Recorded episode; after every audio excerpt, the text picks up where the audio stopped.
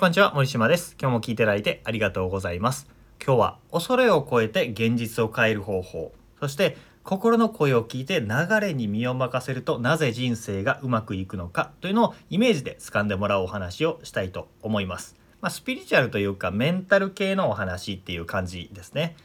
えー、今日ご紹介するのはリチャード・バックの書いた「イリュージョン」という本の中に語られている童話をご紹介したいなと思います。リチャード・バックはですねカモメのジョナサンっていうスピリチュアルのバイブルみたいな感じですかねその本を書かれている方でイリュージョンもねすごく薄い本ですぐ読めるんですけどめっちゃいい本なので是非読んでみてほしいなと思います。えー、カモメのジョナサンもイリュージョンも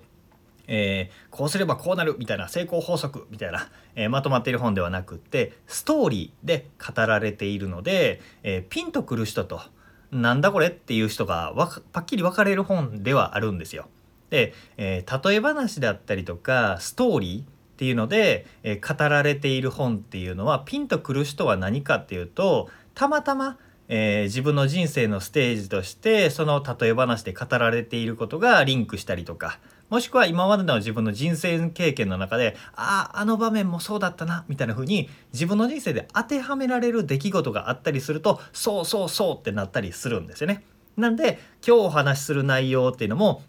なんか自分の人生でピンとくる内容がなかったとしたら、うーん、なるほどみたいな感じで、えー、スルッと流れてしまう内容かもしれません。でも、えー、今まで人生怖い、怖いと思ったチャレンジをしてきた人、もしくはこれから人生を変える選択それは転職結婚いろんなことかもしれ引っ越しかもしれないし、えー、そういう決断をしたいと思った時に怖いなそしてチャレンジしようかなっていう思いを持った人だったら、えー、共感する内容があるんじゃないかなと思うので紹介したいなと思います。えー、話を聞きながら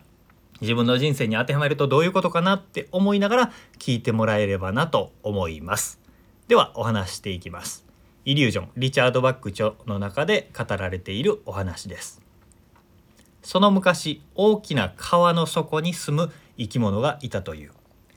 川は彼らすべての者たちの上をただ静かに流れていた若い者老いた者金を持つ者持たざる者良き者悪しき者水晶のようにキラキラと透き通った流れがとても自由だった。川底の生き物たちはそれぞれ枝や岩にしがみついて生きていた。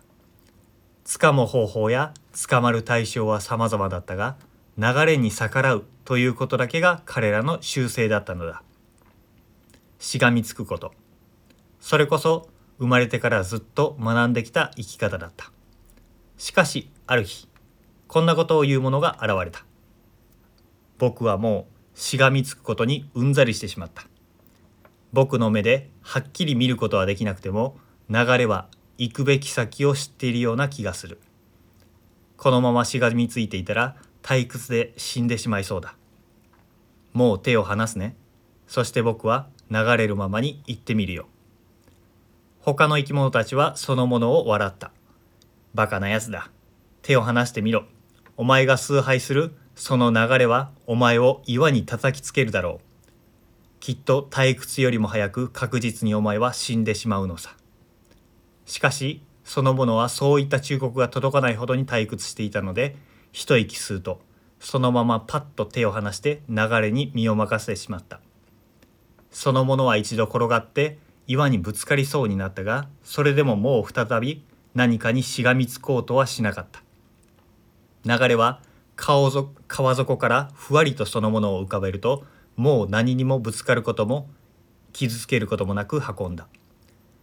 下流では流れの中にいるものを見て誰かが叫んだ「見ろ奇跡だ。私たちのような生き物がまさか飛んでいるなんて。きっと私たちを助けに来てくださった救世主に違いない」流れの中のものは言った「僕は君と同じで救世主なんかじゃないよただ手放してごらん」流れは僕たちを自由にすることを喜んでくれるよ。僕たちはすべきことは旅さ、冒険なんだ。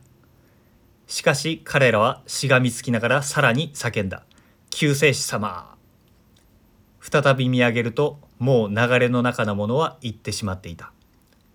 それから残された彼らは救世主についての伝説を語り継ぐのだった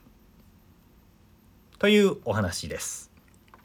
まあ、話すのが早かったかもしれないので、えー、分からなかったらもう一回聞いてみてください。もしくはイリュージョンを読んでみてください。えー、面白い話でございます。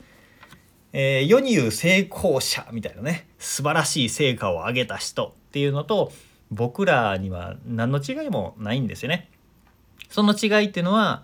今現状にしがみつくということを続けたか手を離して冒険の旅に出たかどうかっていうことだということですね。なんで試しに口に出して言ってみてください。僕はもうしがみつくことにうんざりしてしまった。僕の目ではっきり見ることはできなくても流れは行くべき先を知っているような気がする。このまましがみついていたら退屈で死んでしまいそうだ。もう手を離すね。そして僕は流れるままに行ってみるよ。一歩勇気をえー、一歩ね踏み出す勇気が出たら心の声に従ってみたらいかがでしょうか？というお話でございました。